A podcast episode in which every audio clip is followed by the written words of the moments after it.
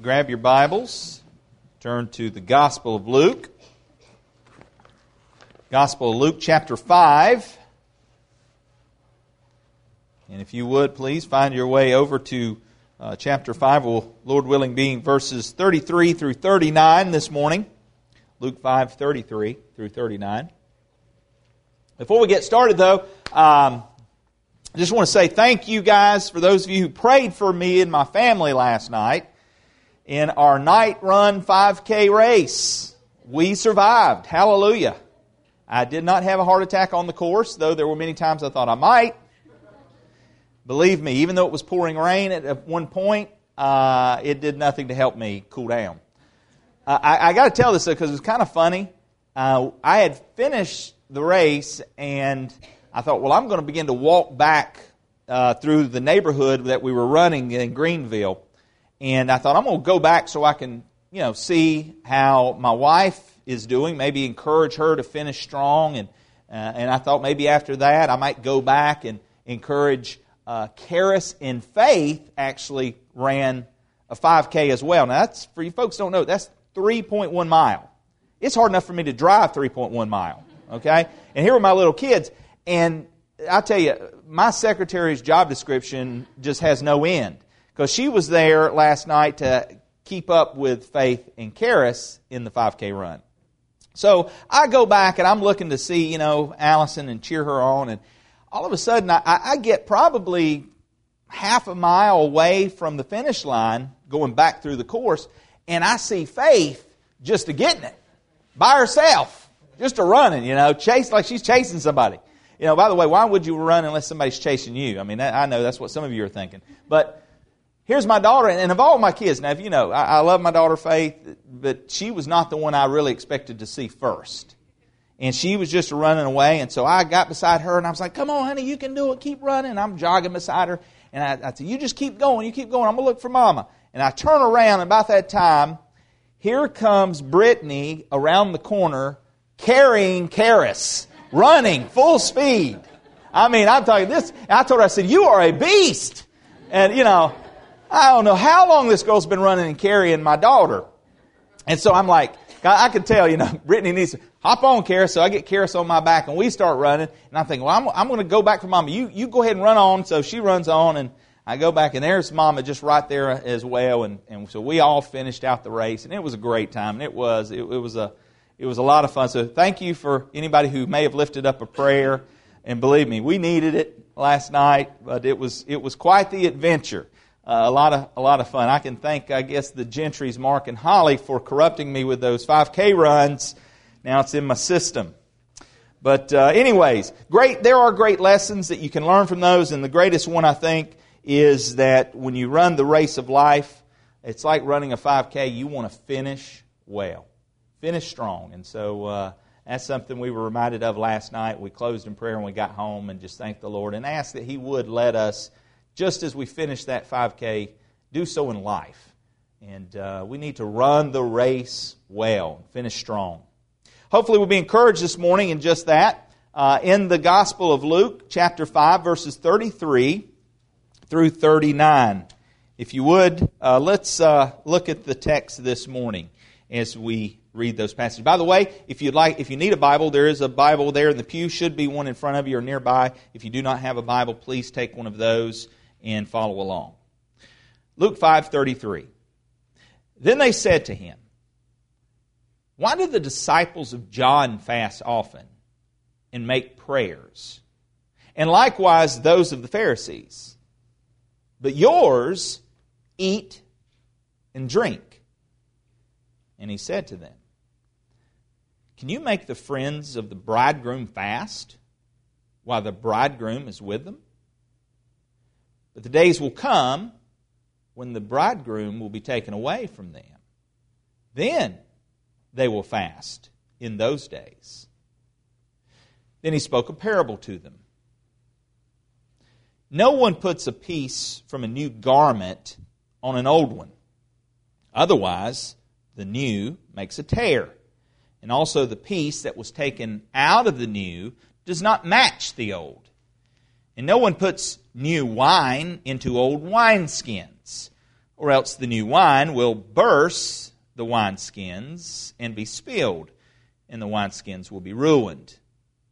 But new wine must be put into new wineskins, and both are preserved.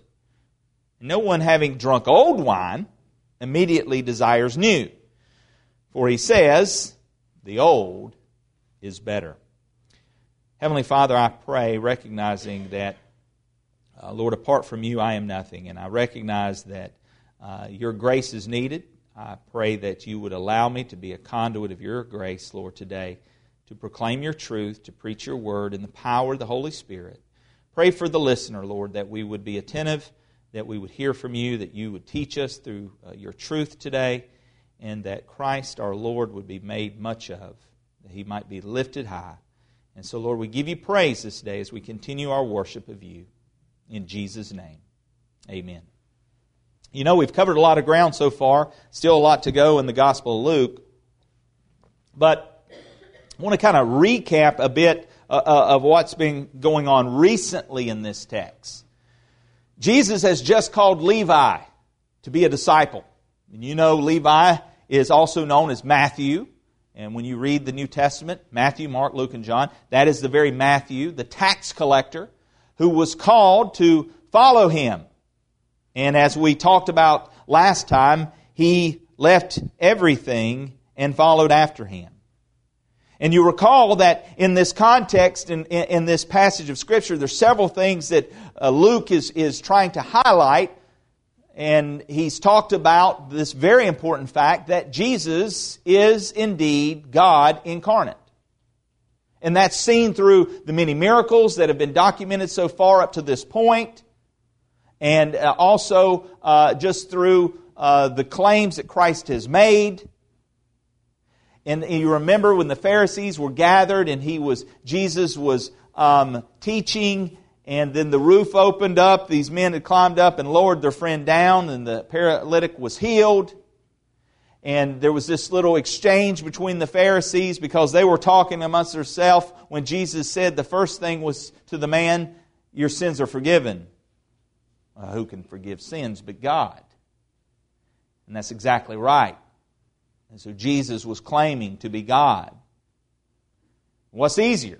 To say your sins are forgiven or, or to tell this guy to get up and walk. And so, to prove that exactly who he was, he did both. And so, this has happened. And now we see this despicable person, Levi. I mean, of all people, we talked about, you know, they were kind of like a, a, step below the prostitute in society. These were the traders of the Jewish society. Tax collectors were the lowest of the lows. Some people joke and say not a whole lot has changed. Look, the IRS is in big trouble today, right? Uh, they're not thought of too fondly.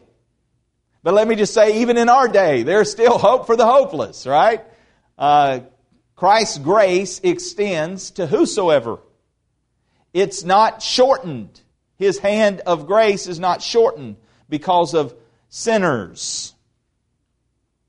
And so there's a great message that we've been learning through this study. No matter where you are, no matter what you've done, no matter who uh, you may have harmed or, or, or what sins you've committed, you're not beyond the reach of God's grace. Christ demonstrated his love toward us in that while we were yet sinners, Christ died for us.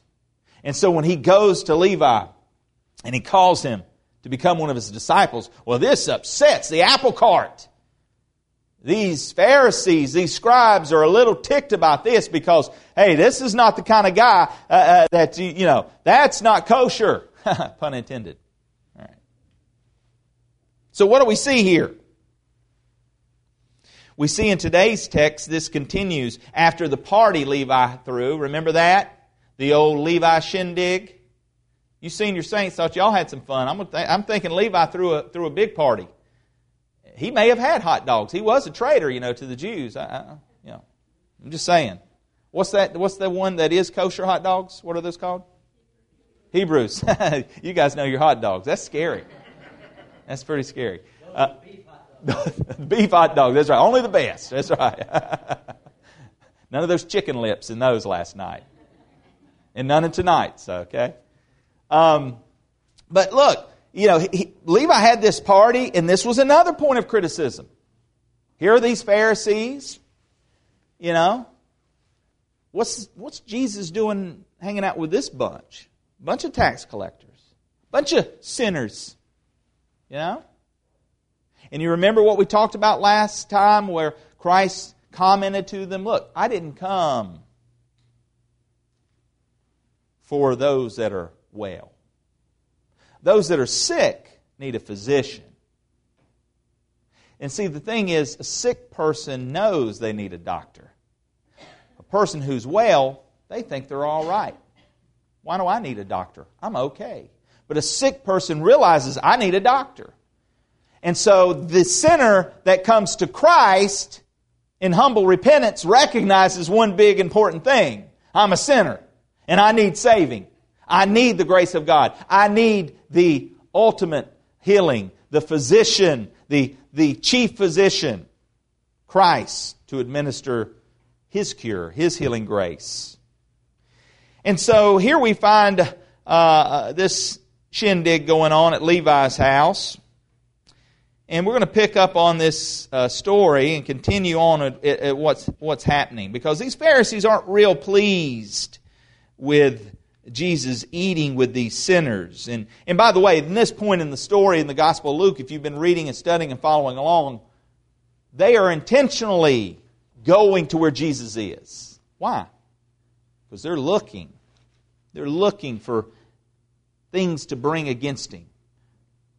They're looking for accusations. Ever feel that way, Christian? You ever feel like sometimes the coworker, the neighbor, the world, they're just watching you, aren't they? They're just waiting for you to make a mistake. Aha! Christian. Yeah. Yeah. They did this to Christ. And here in today's continuing uh, story as it unfolds, we see these Pharisees and scribes after Jesus has just made this great sarcastic comment in verse 31, Jesus answered and said to them, Those who are well have no need of a physician, but those who are sick. I've not come to call the righteous, you know, because these guys thought they were the righteous. I've not come to call the righteous. They thought they were okay. We know Scripture tells us there's none righteous. I didn't come to call the righteous, but the sinners to repentance. Again, they didn't see their need, therefore, they weren't seeking repentance and faith in Christ. Verse 33 Then they said to him, Why do the disciples of John fast often and make prayers, and likewise those of the Pharisees? But yours eat and drink. Well, we need to take a look at this statement. First off, let me just say this is, uh, again, important note here where, where John's been brought back into the story. Remember, we've, we, when Luke started off the gospel, we were kind of centered on, on, on John the Baptist. And remember, all these folks are coming out of Jerusalem. They're going out into the wilderness, and they're going out there. Why? There was a call to repentance. And so John was baptizing them, preparing the way of the Lord. There was a call to the religious, if you will. The system's broke. It's time to get our hearts right, people of Israel. It's time to get right before God. And so many were heeding this message and going out there. But we haven't heard from John, and, and at this point, again, remember, Luke does not do this in chronological order, but it's believed by many that at this point in this account, that John is probably in prison at this point. Now, you know, Luke talks about him, uh, his death, but again, this is not in a chronological unfolding. But at the point of this time, some speculate that perhaps John is still in prison, and there's a reference made in the present tense that they said to him, Why do the disciples of John fast often and make prayers? And likewise, those of the Pharisees. But yours eat and drink. Now, look, the Old Testament had taught fasting. Moses, Elijah, Daniel. We see these accounts of times when they, they fasted and prayed. And so, fasting and praying seems like uh, a good thing, does it not? I mean, Scripture emphasizes that. We see examples in the New Testament. Many of them. Jesus himself. He'd been in the wilderness, right? The desert, 40 days. He fasted. So, what about this question that's raised? Well, we got to understand the difference in what the Pharisees and scribes meant by fast, right? You see, what was happening in the life of the Pharisees and the scribes, like we see quite often, and this is why Jesus blasted them so much, was because they had taken what were once godly things and had, in essence, made those things void because they had added traditions of men. They had basically trumped truth with now traditional practices. Now, we would never do something like that in the church, would we? This message today is probably going to be challenging for many of us if we will ready our hearts before the Lord. Because I believe there's a great truth that's found in this text that's not always understood, not always received. And definitely the Pharisees and the scribes had a hard time getting this one. But let's take a look. Let's see what happens. Again, the Pharisees and the scribes, they had by this point had basically begun a practice of fasting twice a week. You know, hey, if fasting is spiritual, we ought to do it t- two times a week.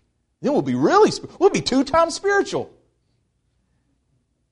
And you know what? I know what we could pattern it after. You know, Moses, on the second day, he went up on the mountain, and on, it was on, a, on the fifth day of the week that he came down. So, why don't we fast on Mondays and Thursdays?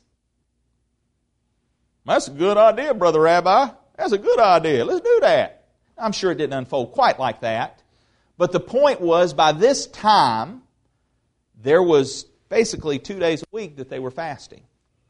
And that was part of what they did. By the way, we know how they fasted. Turn with me over to Matthew. We can get some, some kind of history context of how they fasted. Look over in Matthew 6.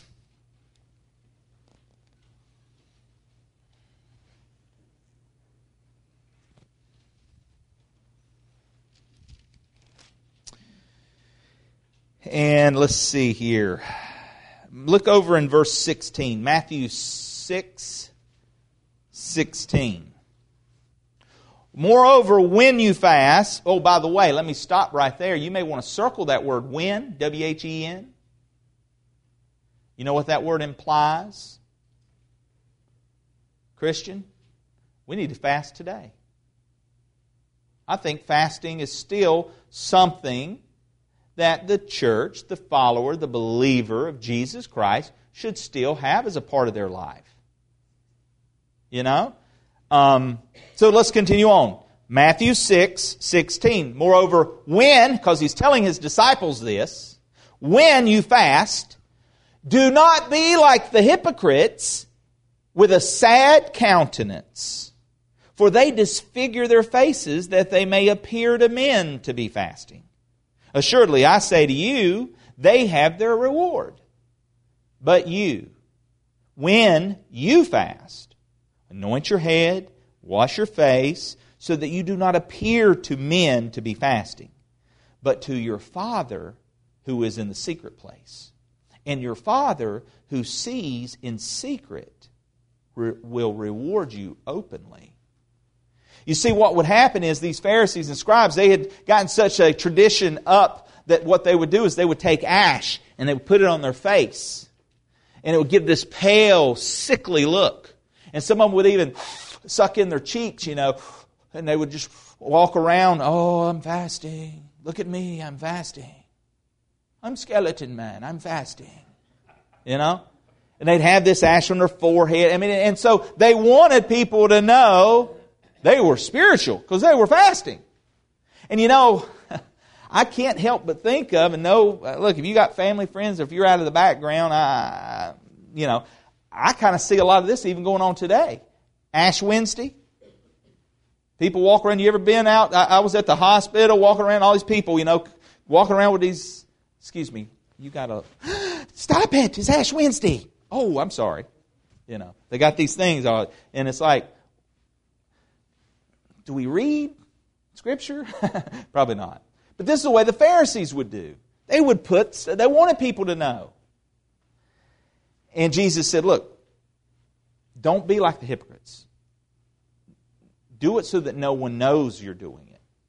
Present yourself well. Clean your face up. You know, make sure you, don't want people knowing. And, and look, if you fast, again, it's like, you know, saying prayers. Don't, don't sound, uh, uh, you know, I'm praying, everyone listen to me. You don't sound that, in, you know, what you do, do in, do in secret. God sees in secret. Because when we do it openly for man to be man pleasing, uh, then you've got your reward. Do what you do in private that God sees, God alone sees. You know, this is one thing when I was in youth ministry, there was this, um, and again, no offense if you've participated in this, but uh, they've got one of these things where you, you get your youth group to fast so that you raise money to help bring awareness to hunger. And that's a great cause. I'm sure I'm not knocking the cause.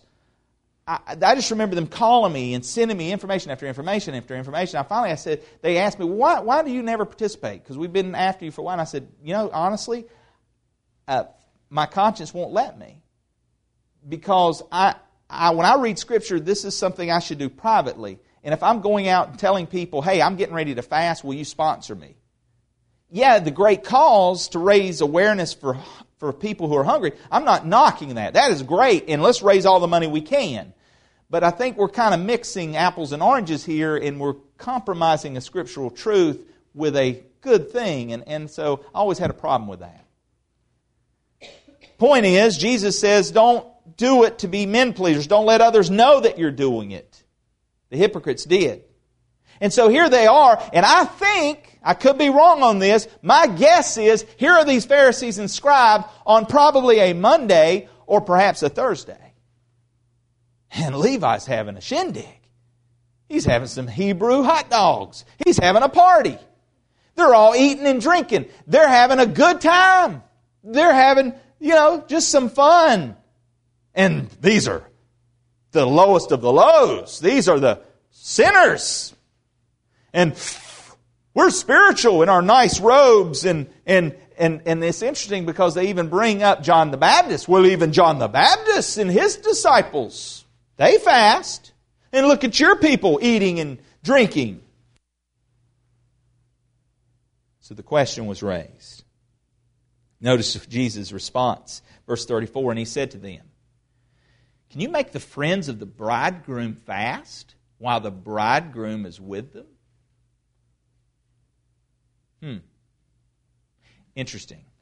Now, I disagree with MacArthur on this. He says there's no Old Testament mention where Christ says that he is, um, that the Messiah, there's no prophetic in, uh, in, uh, in instances where, uh, in the Old Testament, where uh, the Messiah is referred to as the bridegroom. I disagree. I think there's several passages in the Old Testament where you will find references to the Lord being the husband Many passages. Isaiah, Jeremiah. Go back and look through some of those. If any of you want specific references, email me. I'll be glad to give them to you. But here's the thing Jesus makes a, a, a very important point here. There's a custom. Isn't it interesting? He's responding with to counter one custom with another custom, but there's an underlying truth in the custom in which he presents. It's the custom of marriage. And what would happen during marriage is the betrothal period may take about a year, but then there was almost this processional where the bridegroom would go with his entourage and family, and they would march in this parade almost to where the wife was awaiting, where the bride was. And then they would receive her and her family. And then they would all go to the place where the uh, ceremony took place, and there was this big festival. They would have that big celebration. Now, celebration might go on for a week. We would assume consummation of the marriage took place that night, but the celebration for the party might happen all week long. Family, because they're traveling from all over the land. And so they would just eat and drink, and it was a time of joy, it's a time of celebration, it's a time of happiness. And Jesus is making an important point here. He's present with them. Here's God incarnate. This is Christ, the Messiah, the promised one. He's in their presence. This isn't a time for mourning. This isn't a time for sadness. This is a time for joy because He brings good tidings, glad tidings, right? His message is a message of hope, is a message of joy. And so, why? You wouldn't, you, you wouldn't let that happen, you know, oh, the bridegroom and the, and the wife are together and it's the week long celebration. Uh, well, we'd love to participate in the party, but we're not supposed to. We're fasting. No, that makes no sense. That's not when you. And even the Pharisees discontinued their fasting during that type of event. So Jesus makes a great point. He asks them, Can you make the friends of the bridegroom fast while the bridegroom is with them? And by the way, the emphasis on can you make. Uh, again, isn't it interesting? Legalism, rules, man centered ideas, traditions oftentimes are externals that are forced upon people. Very opposite from what the Lord does. We had a great conversation Wednesday night about this in our study, talking about how a lot of times in churches, a lot of times in Christianity, even today, we fall into this trap. We push behaviorism and conformism external pressures to get people to look a certain way. That's wrong. That's a form of legalism. What we want to do is allow the Word of God, the Spirit of God, to address the heart of man, because when the heart of man is changed and the heart of man is transformed, when I get it, then I get it. And that comes from a wellspring from within, and it transforms outwardly. We don't go this way inwardly to get little Christians. It comes from within and goes without. So sometimes me and you need not play Holy Spirit. Let the Holy Spirit be the Holy Spirit and let Him do the work that only He can do within the heart of man through the Word of God. So Jesus says to them, can you make the friends of the bridegroom fast while the bridegroom is with them? But the days will come when the bridegroom will be taken away from them. Then they will fast in those days. And we know that, and Jesus knows that at this point in time, that eventually that's going to happen. He's going to go to the cross at Calvary. The death, the burial, the resurrection. He will ascend to the Father. And so uh, some have referenced that perhaps the, here again this is this is an indication that when Christ returns to the Father, the bridegroom's no longer present. We know he's coming again, church. He's coming for his bride, the church, the believers in Christ, New Testament age, day of grace. The bridegroom's returning one day with the entourage, and there's going to be a great feast in heaven seven year tribulation on the earth, we know about this. Lamb's Supper. Oh, what a time. That's going to be a feast. That's going to be a celebration. Won't be no fasting then, amen. Well, I tell you, we didn't do any fasting last night after that race. I put down some wings last night. Me and my wife put a hurting on some of those. It's time for celebration. Jesus said there's coming a day when the bridegroom will be taken away from them. Then, then they will fast. You know, again, it, it, there was a biblical command from God to fast. There was a biblical command from God to fast. Anybody know when that was? What day of the year were they supposed to? Every good follower of the Old Testament, what one day of the year would they, were they supposed to fast on? This is the interactive part, by the way. You can just text in your message. We'll see it. I'm just kidding. Anybody know? Thank you, brother. Day of Atonement. Yom Kippur. The Jews would fast at least once a year on the Day of Atonement. Hmm. Interesting. And here they're going to speak to the one who comes to atone for sin. Hmm. About fasting? Well, there's more to say about that, but we'll save that for another day to say it. Christ has got a lot more to say in regards to this text. He's going to begin to speak about the parable of the cloth and the wineskins. I'm going to hold off on speaking about that. Um, there's some timely things, though. Uh, as this text unfolds before us, I, I couldn't help but in my study think, wow, thank you, Lord. This is, this is God's timing. Let me just leave this with you before we close in prayer to think about as you go back and read this text through the week, as hopefully during your family you spend some time maybe in it. And think about this. We're, Lord willing, we're, we're getting ready to bring on board, we voted, he's coming, a new youth man. He and his family are scheduled to arrive Thursday, and if you can be here to help us at 9 o'clock, we'd love to have all hands on deck to help us. Jesus is getting ready to hit on a very important point with these Pharisees. And it has to do with new garment, old garment, new wineskins, and old wineskins.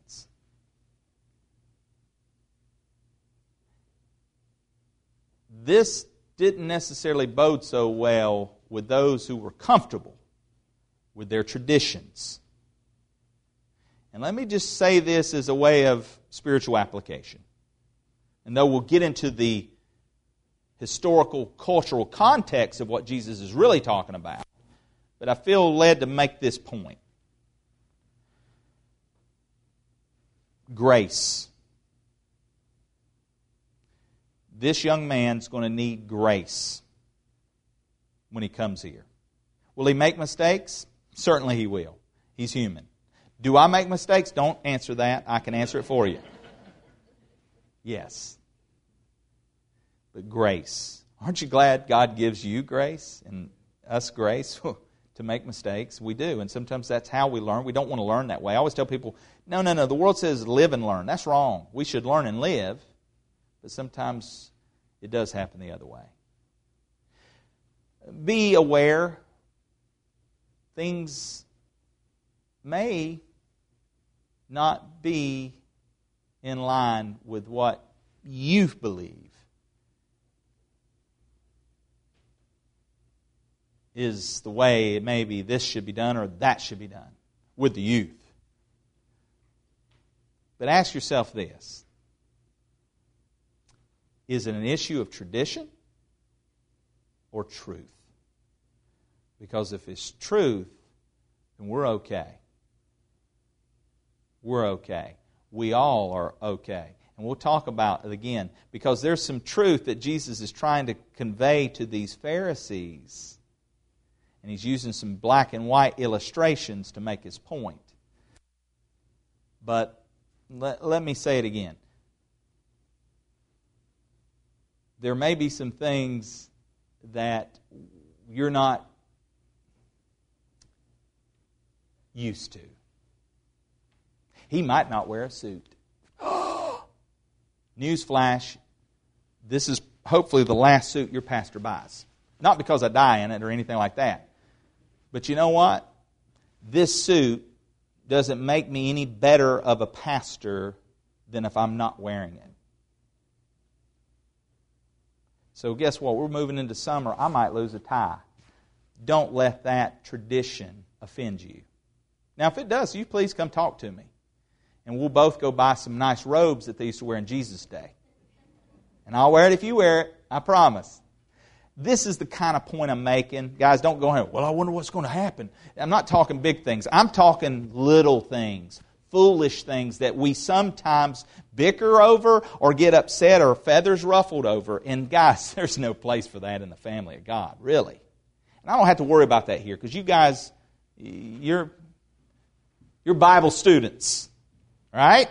We're Bible students here. We're not going to let a tradition stand in our way of truth. And I think I've said too much already, so I'm going to just hush. But I love you guys. And we're going to continue. Listen, we're going to continue this, exhausting this. I'm going to stop there with the, with the teaching on fasting. And we'll pick up next week on the parable of the cloth and the wineskins. But take some time this week and look at that because I think it'll help prepare our hearts and minds for what God has uh, unfolding for us at this season in this church's life. But uh, hope you'll come back tonight. Tonight we've got our Awanas Awards, and uh, should be a good time. We've got a, a, hot dog supper to follow. They're not Hebrew nationals, as we've already heard, and uh, but it'll be a good time. A good time, no doubt. Let's uh, let's dismiss in a time of prayer. Father, I thank you. Thank you for your word. Thank you for your truth that you've given to us. Lord, we mess things up quite often. Our traditions seem to sometimes trump. Uh, and they, like the Pharisees, we can, sometimes we can put things so in place, so staunch, that we don't allow the Spirit of God to work and move. And, and Lord, forgive us uh, when we do that. We'll be looking into this by your grace, uh, Lord willing, next time we meet. And I pray, Lord, that you would give us wisdom, give us insight and understanding to the text so that we might be vessels more fit to honor you,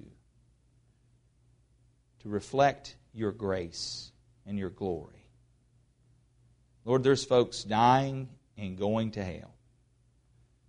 And we need to take the message of hope the good news, the glad tidings to those who are perishing. Because we recognize and realize, Lord, that it's, it's by your grace, by your grace through faith, that we've been saved.